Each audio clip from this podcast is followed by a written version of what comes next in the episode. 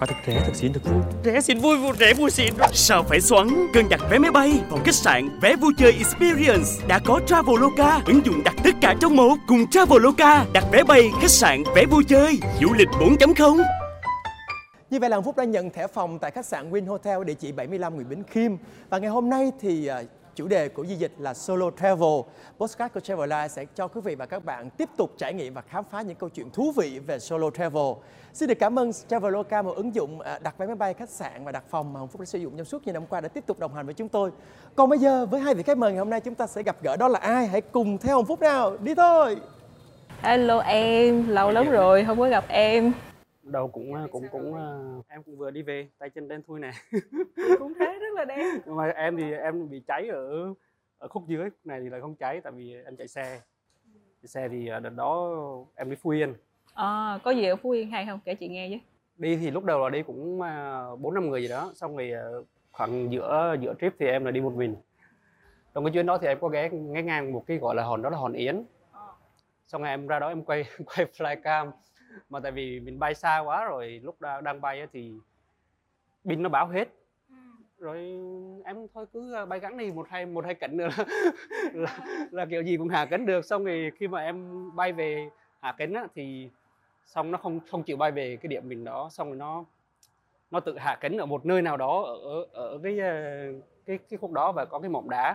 Thì em bật cái GPS lên, em thấy nó nằm rất là xa, nó có một cái mỏm đá rất là dài. Mà đá ở Phú Yên là cái kiểu giống đá dĩa, nó cứ xếp chồng lên nhau, nó tạo thành một cái khối vậy nè. Rồi em leo qua một cái vách đá rất là cao. Xong rồi bây giờ em nhìn lại không hiểu sao mà em leo qua đó được luôn.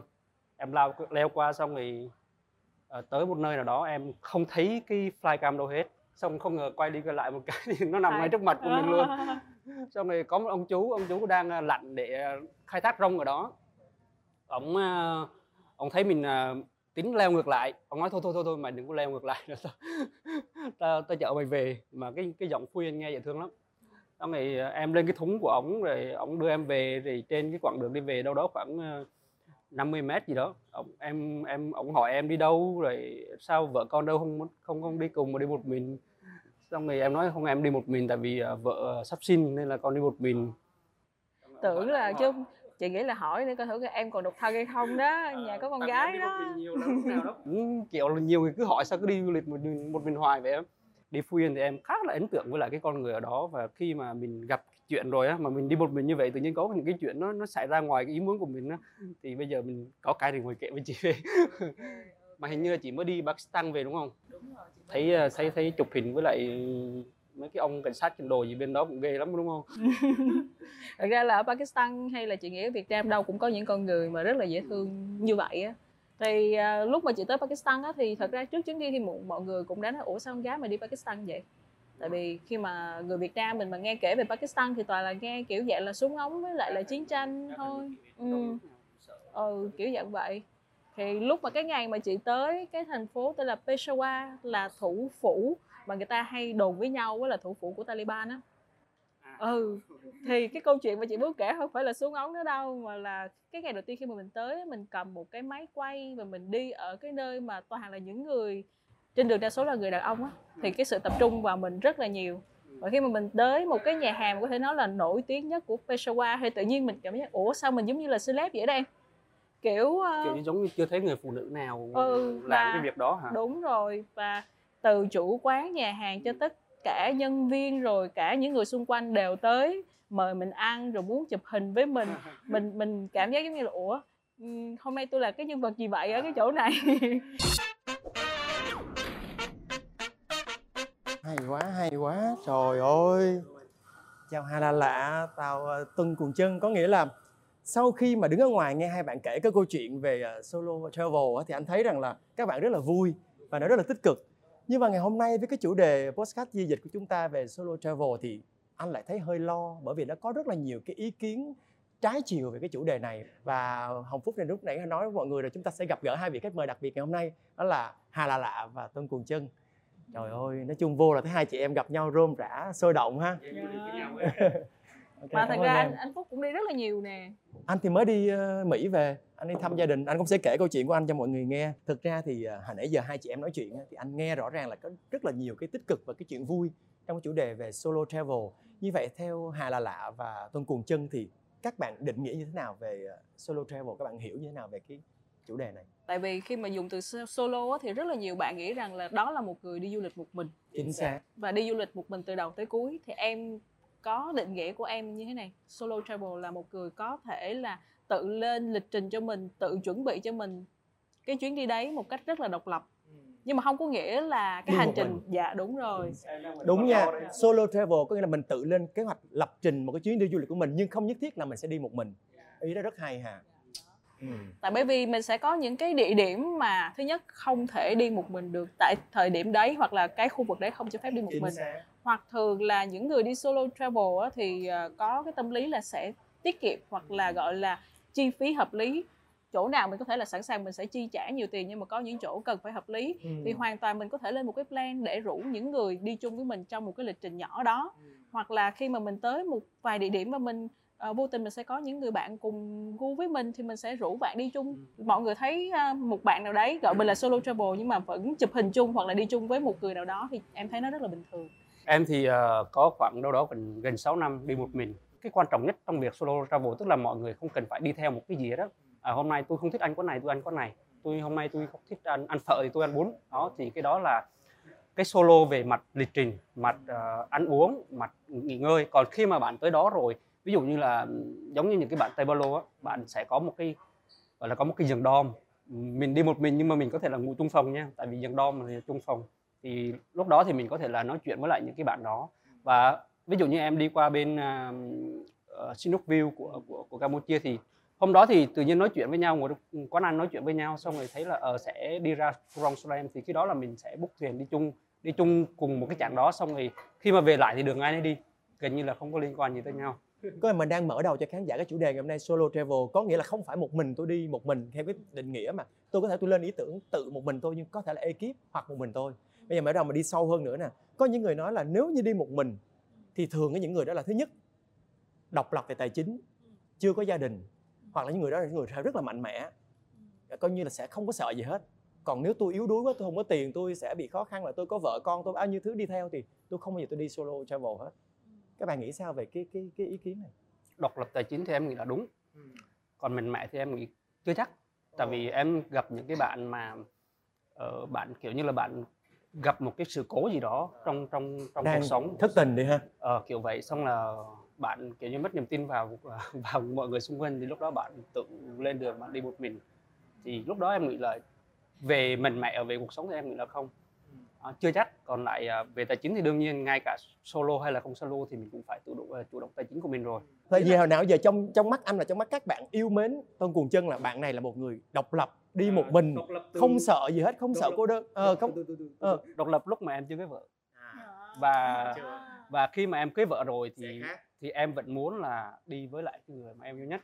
Và lúc mà em đi một mình thì khi mà em tới một cái nơi đó, ví dụ như em leo lên một cái ngọn núi tuyết ở Nepal, em đứng chứng kiến cái ngọn núi tuyết đó, thì em vẫn có một cái mong muốn một cái người mà yêu thương nhất của mình đứng cạnh cần bên để chia sẻ cái khoảnh khắc. Nhưng mà cái định nghĩa đó mình có gọi là solo travel không? Có là mình mong muốn một người yêu thương nào đứng một cái đỉnh núi đứng chung với mình chụp tấm hình đó. Nhưng mà nó có nằm trong cái định nghĩa solo travel của mình không, hay là nó vẫn là một cái định nghĩa khác? Tại vì nãy Hà nói là không nhất thiết phải đi một mình đúng không? Có nghĩa là tôi có thể tôi chụp tấm hình một mình, tôi lên kế hoạch một mình tôi, nhưng tôi có thể cùng với bà xã hay là cùng với người yêu của tôi sẽ đến cái điểm đó. Một cái khoảnh khắc nào đó thì vẫn muốn là có một người. Và em nghĩ là người ta đi một mình tại vì người ta chưa kiếm ra một người nào đó để cùng. Hay chưa? Khi người đàn ông có gia đình, có vợ, người ta sẽ có định nghĩa khác mọi người ạ. Sẽ đó là khác rồi đó. Hà thấy sao Hà? Thật ra thì em nghĩ rằng độc lập tài chính nhiều thì mình sẽ đi được nhiều chuyến, tần suất mình đi được nhiều hơn. Còn nếu như mà tài chính mình không ổn thì em nghĩ là mọi người vẫn có thể là có một cái quỹ tiết kiệm nào đấy, thay vì dùng cho việc này thì sẽ sử dụng cho việc đi du lịch. Thì nó sẽ tùy thuộc vào cái khả năng của mỗi người. Còn câu chuyện là thì đúng là khi mà đi solo travel ai cũng sẽ có những cái khoảnh khắc mà muốn chia sẻ, hoặc là có những cái sự khó khăn trong việc là như ví dụ như là Tuân thì bây giờ bắt đầu là khi mà có gia đình thì sẽ là nghĩ tới chuyện là sẽ đi du lịch cùng gia đình. Nhưng mà chị thì có một cái góc nhìn khác với Tuân chút xíu, là hiện tại bây giờ thứ nhất là chị đã có một em bé rồi, thứ hai là chị đang có người yêu trong vòng khoảng 3 năm nay, nhưng mà chị vẫn đi du lịch một mình. Thật ra thì rất là khó để mà ai cũng muốn là kiếm một người bạn đồng hành với mình mà cùng gu hợp từ đầu đến cuối, nhưng mà điều đó gần như em nghĩ là không thể không thể ai mà giống nhau hoàn toàn hết. Mình sẽ vẫn là tôn trọng những cái khoảnh khắc riêng của nhau. Vì những cái vùng đất em tới không thuận lợi cho người đồng hành cùng em, hoặc là vì người ta cũng có công việc họ rất là khó để sắp xếp để lúc nào cũng có thể đi cùng với em, thì mình sẽ chủ động những thời gian để mình vẫn có thể đi du lịch của mình và mình enjoy cái cuộc sống của mình. Bởi vì khi mà mình có cái năng lượng tích cực, mình hạnh phúc thì mình cũng đem được cái niềm hạnh phúc của mình đến cho người ta. Thì ví dụ như Hà với lại Tuân lại cùng sở thích với anh, đã lại thích có người chia sẻ. Nhưng mà có những người ta thích không, tôi chỉ thích đi một mình và tôi sẽ tự giải quyết cái nỗi buồn đó một mình tôi. Và sau đó thì tôi lại, cho dù tôi có vợ hay là tôi có người yêu, tôi vẫn thích đi một mình. Thì thực ra đó là không phải là tiêu cực, mà đó là họ muốn, họ vẫn được cái sự tôn trọng đó. Nhưng nếu như Hà, Tuân nói là nếu mà người yêu của Hà sắp xếp được thì vẫn đi mình thì quá tốt. Ý em ở đây vậy nè, là tại vì á, nếu như mà một người mà cùng gu hết á, rất là enjoy để cùng tới một chuyến đi. Nhưng mà cuộc sống thì không phải lúc nào cũng được. Nếu như mà Tuân xây dựng được một cái gia đình mà cả một cái gia đình đó cùng đi du lịch thì đó rất là tuyệt vời. Bạn rồi. Em lại không biết bơi, vợ em là không biết bơi luôn. Em thì một người rất là mê lặn và đương nhiên lặn đã biết bơi rồi. Và em vẫn có cách, tức là tụi em vẫn có cách, tức là mình đồng ý với nhau là sẽ không hợp nhau thì khó đi, nhưng mà không nhất thiết là không hợp nhau là không đi chung. Thì bạn cứ enjoy cái việc là tắm nắng, đọc sách, trên mình thì cứ đi lặn thôi. Và em rất là thích chơi mấy môn thể thao dưới biển. Vợ em sẽ ngồi ở trên bờ tắm nắng, còn em thì tôi sắp thôi. Đâu nhất thiết là vợ cũng phải ra sắp với mình. Thế thì anh thấy là hoàn toàn là những cái mình đang khuyến khích mọi người nên solo travel đó. Nhưng mà còn những cái mặt trái của nó thì mình chưa nhắc tới. Theo Hà và Tuân nó sẽ là gì? Thật ra đối với em chưa nên đi solo travel nếu như chưa có kinh nghiệm, chưa có kiến thức. Bao lâu thì có kinh nghiệm hả? Tức là bao lâu? Tới bây giờ thì em là bao nhiêu năm rồi? Thật ra thì em cũng không nhiều. Mình nên tính theo số chuyến đi thì nó sẽ hay hơn là chuyến. Tại bây giờ em bao nhiêu chuyến rồi? Em cũng không đoán được. Rất nhiều rồi đúng không? Em không đoán được. Cũng vậy luôn đúng không? Với lại là kinh nghiệm mà đủ hay không á, là em nghĩ là do mình. Có nghĩa là có thể là có những người chỉ cần một chuyến đi thôi là họ đã rất là tự tin để họ có thể đi solo travel rồi. Nhưng mà có những bạn tùy theo tính cách của mình thì vẫn chưa đủ tự tin. Ngay cả cái việc mà em rủ bạn em đi cùng thì em cũng là cái người tự lên lịch trình hết tất cả mọi thứ luôn. Cũng một phần là tại vì em là dân công nghệ thông tin nên là em áp dụng khá là nhiều cái kỹ thuật của em vào đó, với lại em research thông tin ở trên Google rất là tốt. Nhưng mà đương nhiên là khi mà giống nãy chị Hà nói là mục đích của mình là đi để mình đúc kết kinh nghiệm á, thì mình sẽ học rất là nhanh. Còn nếu như mà những bạn mà mục đích đi để tới đó chụp tấm hình đó thì tự nhiên là mình lại quên đi cái việc mà đúc kết kinh nghiệm. Sau này mình cũng phải là mới lại từ đầu. Còn bây giờ đi chỗ này với mấy anh chị này, đi để xem anh chị sao, để sau này mình tự đi thì khi đó mình học rất là nhanh luôn. Như là có hai dạng người sẽ chọn cái solo travel. Một là tôi gặp một sự cố trong cuộc sống, tôi thất tình, tôi mất việc, tôi bức xúc điều gì đó, tôi sẽ chọn cái con đường này. Hai là tôi muốn tôi khám phá và tôi trải nghiệm một mình, tôi tìm kinh nghiệm. Thì Tuân sẽ là loại người nào, một hay hai? Em là tự khám phá. Tự khám phá. Tức là em đang đi làm và em cảm thấy là cái công việc đó không hợp với em nữa vậy. Cái thời gian em đi thì em đang làm thì em nghỉ việc gần 2 năm để chỉ đi du lịch thôi. Và 2 năm trời đó thì gần như là 80% là em đi một mình. Ngay cả cái chuyến đi nước ngoài của em đồng. Nhưng em đang làm tốt mà, cái công việc công nghệ của em đang tốt và em đang có thu nhập, em đang rất là trơn tru với công việc đó, nhưng em đã quyết định em bỏ đi vì sao? Có nghĩa là có một lần thì em đi một chuyến cùng với công ty, và trong đó thì cái chuyến đó thì mọi người đi xe ra ở Phan Rang, Ninh Thuận. Em gửi xe ra thì xong nói tôi quyết định là tự chạy xe máy từ Phan Rang về, xong thì mọi người cứ đi theo em thôi. Bắt xong rồi em chạy về thì em tự nhiên em thấy cái việc mà mình đi như vậy á, nó tạo lên một cái sức hút rất là lớn. Xong rồi bắt đầu em đọc thêm những cái sách này kia, và có những cái dạng đi solo travel đó. Tức là lúc đó cuốn sách đó cũng khá là nổi tiếng. Lúc đó thì em đọc xong thì tự nhiên mọi thứ nó thôi thúc em nghỉ việc. Đó là cuốn sách tên gì em nhớ không? Sách Paulo Lên Và Đi của Huyền Chip. Như vậy cái cảm hứng làm cho Tuân là do cái chuyến đi của công ty. Dạ yeah, đúng rồi. Nhưng mà để mà em có một cái quyết định mà 2 năm trời chỉ là đi solo travel và nghỉ việc hẳn thì chắc chắn là em cũng phải có chuẩn bị cho mình một cái nền tảng tài chính. Như này chị Hà nói, việc tài chính là mình phải làm một số khác. Nhưng mà em có một cái rất là hay, đó là kế hoạch nghỉ việc. Em phải làm sao mà mình tính toán được là trong vòng 1 năm mình không làm được một cái việc gì khác thì mình vẫn đủ tài chính để mình đi. Nhưng mà rất may mắn thì em vẫn làm được. Còn Hà thì sao? Hiện tại thì em vẫn là kiến trúc sư anh. Dạ. Em thì không phải là full time về travel. Quan điểm của bản thân em thì em sẽ không ủng hộ là bỏ việc để đi du lịch khi mà bạn không có một sự chuẩn bị gì. Về cái niềm đam mê nào khiến cho em chuyển qua là muốn đi du lịch? Em vẫn đi làm mà em muốn đi du lịch. Ai động lực cho em điều đó? Thật ra nhỉ, em đã làm công việc về kiến trúc khoảng hơn 12 năm. nó vẫn luôn là một cái niềm đam mê của em. Rồi. Và tới một ngày đẹp trời em phát hiện ra là em có thêm một cái niềm đam mê thứ hai. Đó là du lịch. Là cái chuyến nào lại đã khiến cho em có đó, hay là em tự thoáng vào trong đầu em thôi? À dạ, là chuyến đầu tiên đi du lịch bụi một mình và cũng là lần đầu tiên đi nước ngoài luôn, là đi Hàn Quốc. Thì thật ra thì cách đây cũng đã khoảng 5 năm rồi. Và khi mà mình có một cái chuyến đi mà mình tự đi được tốt, mà khi mà mình tiếng Anh mình cũng không giỏi, thì mình rất là có niềm tin rằng là mình có thể đi được khắp nơi. Và kiểu là đã là một kiến trúc sư và khá là thích là nghiên cứu về kiến trúc lịch sử thế giới, thì đó là cái niềm thôi thúc cho em để muốn được đi tới nhiều quốc gia hơn. Và khi mà em nhìn lại thì em sẽ cân đo đong đếm là hiện tại bây giờ cái việc gì đang làm cho mình cảm giác hạnh phúc. Thì em cảm thấy rằng là việc được đi du lịch đối với em thời điểm này là em hạnh phúc. Do đó là em đã sắp xếp mọi thứ trong cuộc sống. Tất nhiên là cần có thời gian để mình có thể là sắp xếp mọi thứ cho nên bắt đầu nó ổn định, để mình có thể là đi được nhiều hơn. Và cái tài chính của mình nó vẫn đủ ổn để mình có thể đi. Như vậy thì với Hà và Tuân, theo các bạn thì ai sẽ là người không nên solo travel? Em thì em nghĩ rằng là những bạn mà cần có sự hỗ trợ nhiều từ mọi người, ví dụ như là về sức khỏe hoặc là về kinh nghiệm bạn chưa có đủ, thì bạn không nên đi solo travel. Ngay từ đầu cái định nghĩa đi solo travel đã là một người rất là độc lập trong tất cả mọi thứ rồi. Nên là nếu như mà bạn nào không có sở thích về sự độc lập, không có nhiều sở thích về việc nghiên cứu, thì em nghĩ là không nên đi solo travel. Như lúc nãy em nói là đi thì có thể là đi chung một số chuyến nào đó, nhưng mà tối là về ngủ một mình. Hoặc là ví dụ như ngủ mà sợ có người khác xung quanh, tại vì ngủ đom thì không ngủ một mình nhưng lại sợ những xung quanh. Thứ hai là các bạn phải có một cái kinh nghiệm, gọi là kinh nghiệm xử lý trong một cái tình huống nào đó nhất thiết. Và không phải là tới đó là các bạn gặp một cái vấn đề gì đó thì các bạn phải bình tĩnh, thực sự bình tĩnh để bạn xử lý. Tại vì em thì em đi trên đường em gặp rất là nhiều chuyện, nhưng mà tại vì bản thân em là em xác định tới đó là phải gặp chuyện này, nên là mình gặp thì mình phải thực sự bình tĩnh mình xử lý. Còn nếu như các bạn nhìn cuộc đời nó màu hồng quá, ra đây nghe ông Tuân kể là lên đi bên này thì có người này giúp, bên chị Hà có người này giúp, nhưng mà thực ra là cuộc sống đâu như vậy đâu. Mình cũng sẽ rất là khó để đòi hỏi, hay là khi mà các bạn nhìn thấy một Tuân Cuồng Chân hay là Hà đi du lịch một mình á, thì cũng sẽ khó để cho các bạn có thể là tự thực hiện những chuyến đi như vậy. Em biết rằng là các bạn rất là muốn đi du lịch bộ một mình, giống như ngày xưa em đã từng đi. Nhưng mà nếu mà em đã vượt qua được cái nỗi sợ em đi du lịch bộ một mình, thì có một số bạn chưa vượt qua được nỗi sợ đấy, thì có thể là em cho một bạn đi cùng em, để bạn có thể là nhìn thấy em đi như thế nào, và bạn có thể là tự bắt đầu là học xem là cái cách để đi du lịch bộ một mình đó như thế nào.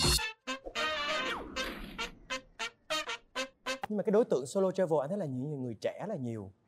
Có thể có những người lớn tuổi nhưng người trẻ là đa số là nhiều. Và người trẻ thì lại không có kinh nghiệm sống. Họ rất là nhiều cái nỗi sợ, giống như Tuân nói, họ sẽ rất là ngô nghê. Tiếp xúc và chơi với lại rất là nhiều các bạn trẻ. Và thường khi mà tiếp xúc với các bạn thì em cứ nói vui là em 26 tuổi. Tại bởi vì cái tinh thần của em giống như ở cái tuổi 26. Thì em nhìn thấy rằng những bạn trẻ thật sự bây giờ rất là năng động. Chứ em không nghĩ là các bạn có thiếu nhiều kinh nghiệm đâu. Vậy thì theo Hà và Tuân là chúng ta phải cần chuẩn bị những cái gì khi chúng ta bắt đầu bước vào solo travel? Đầu tiên đối với em là mình chuẩn bị cả ba thứ. Thứ nhất là trước chuyến đi, trong chuyến đi và cả sau chuyến đi nữa. Thì trước chuyến đi mình sẽ có chuẩn bị những cái thứ gì nữa? Thứ nhất là mình xác định, tại vì nếu mà người ta đã xác định là đi solo travel thì chắc chắn là sẽ xác định được đầu tiên là điểm đến mình đang muốn đến là điểm nào rồi. Thì chắc chắn là sẽ phải tìm hiểu thông tin về điểm đến đó. Đầu tiên là có thể là vé máy bay nè, đặt phòng khách sạn nè, visa nè, thủ tục visa các kiểu. Thì tất cả những thông tin này á, thì trên mạng xã hội đã chia sẻ rất là nhiều.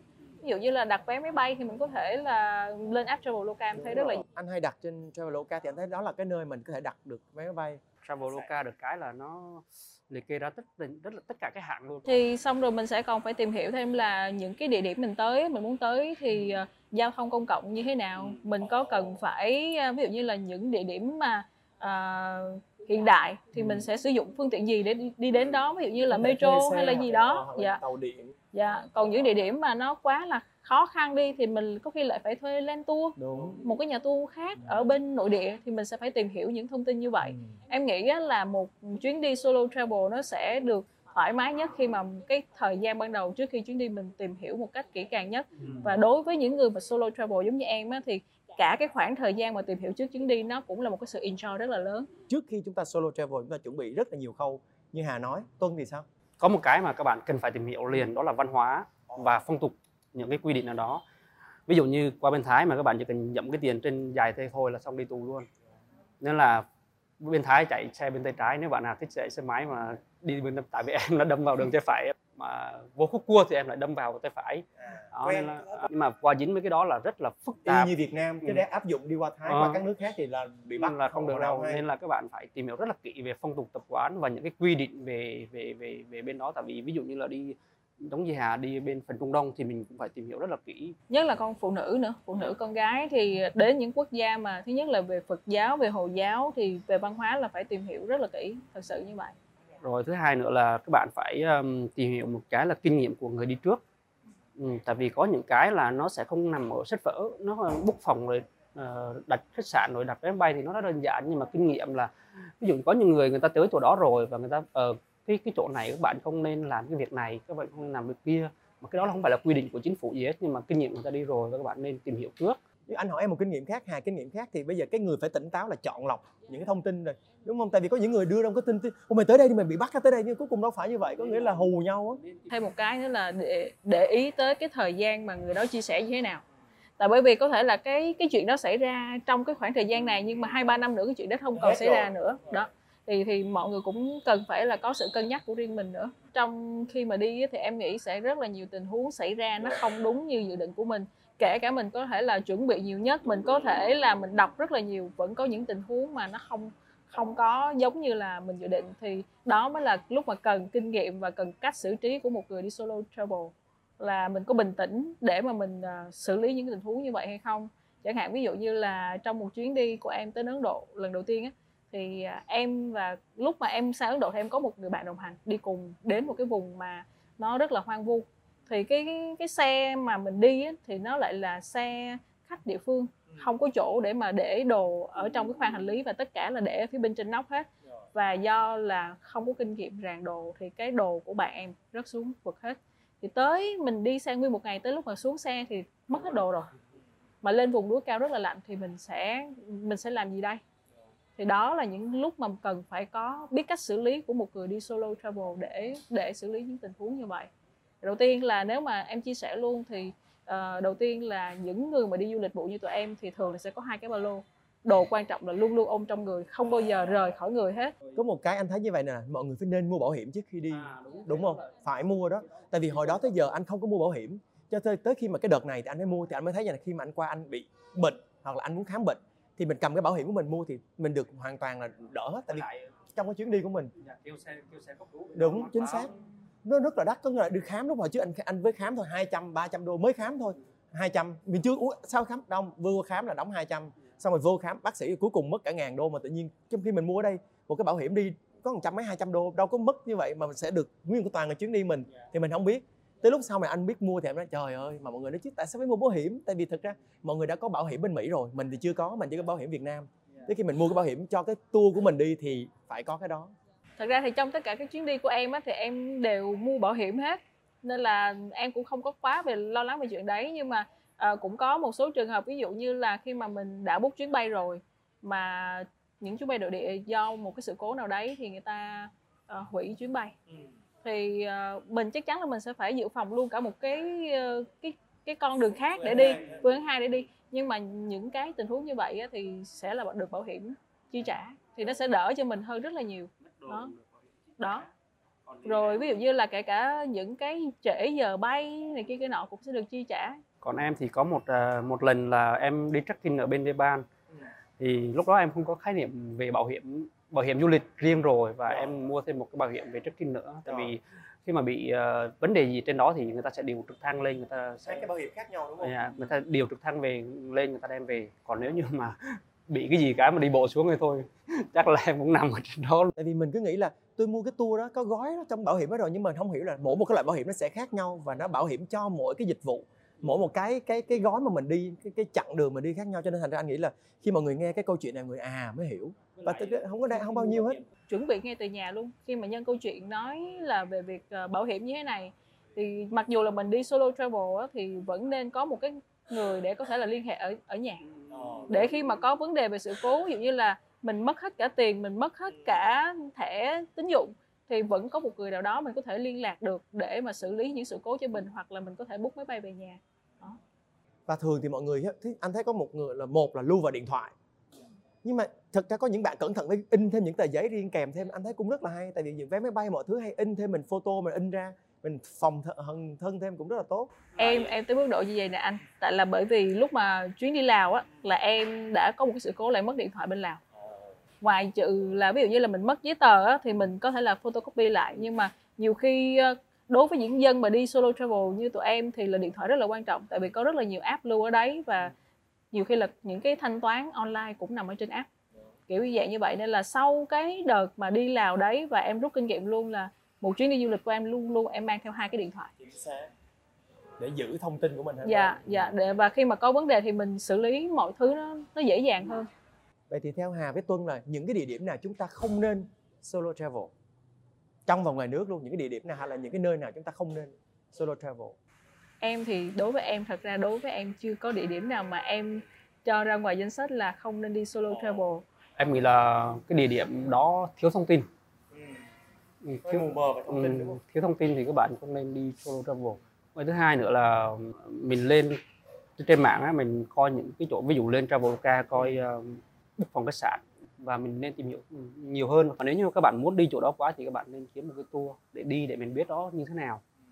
Anh thì anh vừa rồi anh có một cái chỗ anh hay bị ghiền massage chân. Tức là khi mà anh đi qua bên cái vùng Illinois á, thì anh đi tìm một chỗ massage chân, thì anh tìm trên mạng. Thì lúc đó nó cho một cái địa điểm ở một cái khu mà nó rất là xa ở cái mình ở, nhưng mà mình đi đó có khoảng 30 phút. Thì anh cũng sẽ book tới đó anh đi, nhưng mà tới đó em biết không phải. Nó lại là một cái quán bar, một cái cà phê gì đó. Nói chung là mình đi vô mà mọi người nhìn mình ánh mắt dữ dằn, cái mình nói chà, giống như kiểu như mà mình bị sợ. Và lúc đó thì anh lại đi ra liền và đi tìm một cái nơi thì thực ra nó không có ở trên mạng đó. Và khi em anh nói là cái nơi này không có, nó chỉ để như vậy để chỉ nó kéo khách tới cái chỗ cái quán bar đó thôi, chứ không phải là cái chỗ đó để massage chân. Massage chân thì mình sẽ đi tìm những cái chỗ khác, cho nên thành ra nhiều khi đó cũng là một cái là mình bị lừa đó. Tức là họ sẽ để một cái địa điểm rất là uy tín, ngay cái chỗ địa điểm rất là rõ ràng mạch lạc, nhưng mà khi mình tới thì không phải chỗ đó. Và nếu mà em bước vô mà em không uống em đi ra là em cũng sẽ bị sẽ không ra được. Bắt buộc em phải uống một ly bia, uống ly nước, thì lúc đó thí dụ như một ly bia ly nước mình 50 đồng, lúc đó nó vô nó tính mình tới 100 đô hoặc là 200 đô mình phải trả, mình mới được ra khỏi chỗ đó. Chẳng hạn như vậy, thì đó là một cái cách là giống như Tuân nói là phải tìm hiểu kỹ. Nếu nó ít thông tin quá và nó không có được chính xác rõ ràng thì mình không nên đi, chứ không phải là ai nói gì mình cũng đi, hoặc là mình thấy ở trên mạng. Em thì tại sao em nói là không, đối với em thì không có địa điểm nào là không nên đi cả. Thì không nên đi hay đi ở đây là tùy thuộc vô là kinh nghiệm và kỹ năng và cái quyết định của bản thân mình. Tại vì có một số bạn là sẵn sàng chấp nhận những cái rủi ro có thể xảy ra để mà mình, thứ nhất là mình qua những cái rủi ro đó mình sẽ học được những bài học cho riêng mình. Nếu như mà một con người nó không trải qua một cái biến cố nào đó thì cũng sẽ không học được bài học đó. Thì em nghĩ là như vậy. Chỉ là mình có đủ kiến thức, mình có đủ kinh nghiệm và mình có đủ chấp nhận những cái thử thách sắp tới với mình hay không.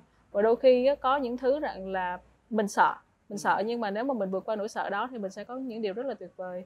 Kiểu ví dụ như là khi mà mình đến Ấn Độ á, thì mình đã nghe rất là nhiều thông tin, là mình nghe được nhiều thông tin luôn, là ví dụ như là Ấn Độ đó kiểu dạng giống như vậy. Ra đường là 100 ông hốt đem đi cái gì vậy đó.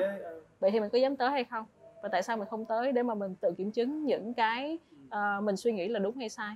Thì đối với em là không có địa điểm nào là không nên tới cả, chỉ là mình có tìm hiểu đủ hay không thôi, và mình có chấp nhận điều đó hay không. Có một cái là nãy giờ anh nghe Tuân với lại Hà là anh thấy là hai bạn rất là bản lĩnh và mạnh mẽ, và nói chung là mình tự quyết định hết mọi tình huống xảy ra. Có nghĩa là các bạn cảm thấy những cái chuyện đó rất là bình thường, nó giống như cuộc sống mà nó không có gì phải khó khăn cả. Nhưng với những người mà không được, tôi không làm này được đâu, tôi sẽ không có đi ra được, tôi gặp tôi ngại, hoặc là tôi nhiều thứ thì tôi không làm được cái gì hết. Thì nó cũng là một cái tip nữa khuyên cho các bạn, mà nếu như các bạn không sẵn sàng thì các bạn không nên đi chọn cái cách solo travel. Thường thì tụi em sẽ không bao giờ tranh luận với một người là thích đi du lịch theo tour hoặc là đi nhóm lại một, tại vì góc nhìn khác nhau, bây giờ mình cũng nói gì cũng sẽ không vào điểm chung được hết á. Em thì ngày trước là em chọn là em sẽ im lặng, em không nói. Nhưng mà nếu như mà dạ, với lại là em nghĩ là có những lúc có những người, nếu mà mình cảm nhận như là người đó là quan trọng với mình thì mình sẵn sàng chia sẻ góc nhìn của mình cho người đấy, theo cách là mình sẽ dẫn bạn đó đi, để cho bạn có định kiến với địa điểm đấy thì bạn hãy đi thử cùng mình xem bạn còn định kiến hay không. Còn nếu mà sau chuyến đi mà bạn vẫn như vậy thì thôi. Dạ, nhưng mà em hy vọng rằng là đâu đó những con người giống như là em với Tuân, mình chia sẻ càng nhiều thì mình hy vọng rằng là để mang lại những cái góc nhìn mới về một địa điểm, về một nơi chốn nào đấy, hay là về một vùng văn hóa nào đấy đó, thì thì một phần nào đó cũng là trách nhiệm của tụi em. Nói chung là cái câu chủ đề ngày hôm nay solo travel thì anh nghĩ là nó khá là kiểu mơ màng và mông lung cho những ai mà chưa hiểu, chưa biết về nó. Nhưng hôm nay khi nghe Hà và Tuân chia sẻ rồi, mọi người sẽ có một cái khái niệm và chốt cho mình là mình đang sẽ làm gì khi mà chúng ta sẽ có một cái kế hoạch sắp tới cho cái chuyến solo travel của mình. Và hy vọng rằng là với những ai yêu thích Hà và Tuân hay yêu thích chương trình thì quý vị có thể comment và chia sẻ chúng tôi. Nếu như quý vị solo travel, quý vị sẽ chuẩn bị những cái gì và nơi nào quý vị khuyến khích là mọi người không nên đến, hãy chia sẻ và comment thật là nhiều. Câu hỏi ngày hôm nay dành cho tất cả quý vị đang theo dõi podcast với chủ đề là Solo Travel của Travellive có nội dung như sau. Theo quý vị, Hà Là Lạ đã được mọi người chào đón ở thành phố nào ở Pakistan?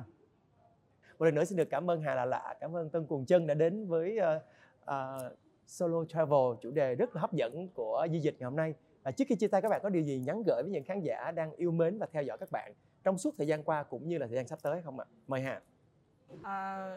Đầu tiên thì mình rất là cảm ơn Travellive và chuỗi podcast về Di-Dịch để cho tụi mình có cơ hội để được kể về những câu chuyện, về những cái suy nghĩ của tụi mình về solo travel, và cũng có thể là chia sẻ với mọi người thêm một số kỹ năng, một số kinh nghiệm mà về solo travel. Mình hy vọng rằng là cái tập ngày hôm nay một phần nào đó đã gợi cho các bạn và chia sẻ với các bạn kỹ năng và có thêm sự tự tin để đi solo travel. Còn nếu như mà có thêm những câu hỏi hay thắc mắc gì thì đừng ngại nhắn cho Hà và Tuân Cuồng Chân nha mọi người. Đầu tiên thì cảm ơn Travellive, lại cảm ơn anh đã cho em chia sẻ những câu chuyện cũ về solo travel của em. Tại vì bây giờ thì em gần như là không còn đi solo nữa, đang có gia đình rồi. Và em nghĩ thì câu chuyện của em với lại câu chuyện của chị Hà sẽ là cái góc nhìn mới về solo travel thôi, chứ đó không phải là một cái công thức gì cả. Các bạn nên là tìm hiểu thêm ở những cái thông tin khác ở trên mạng xã hội như em nói, tại vì có rất là nhiều cái để bạn có thể là tìm hiểu, và coi như là đây là một cái thông tin cho các bạn tham khảo, và có thể tham khảo được nhiều nguồn hơn. Và có thắc mắc gì thì comment ở bên dưới thì em với lại chị Hà sẽ vô trả lời. Rất là thú vị phải không thưa quý vị? Với cái chuỗi podcast Di-Dịch của Travellive này thì Hồng Phúc hy vọng là quý vị luôn theo dõi, đồng hành, phải chia sẻ những ý kiến của quý vị. Nếu như quý vị có những ý kiến khác Hà Là Lạ và Tuân Cuồng Chân về solo travel, hãy cùng đồng hành với chúng tôi để chúng tôi mở rộng ra những chủ đề tiếp theo. Và một lần nữa xin được cảm ơn Traveloka và Wink Hotel đã cùng đồng hành với tập Di-Dịch ngày hôm nay của chúng tôi. Hẹn gặp lại quý vị vào podcast Di-Dịch lần sau. Xin chào.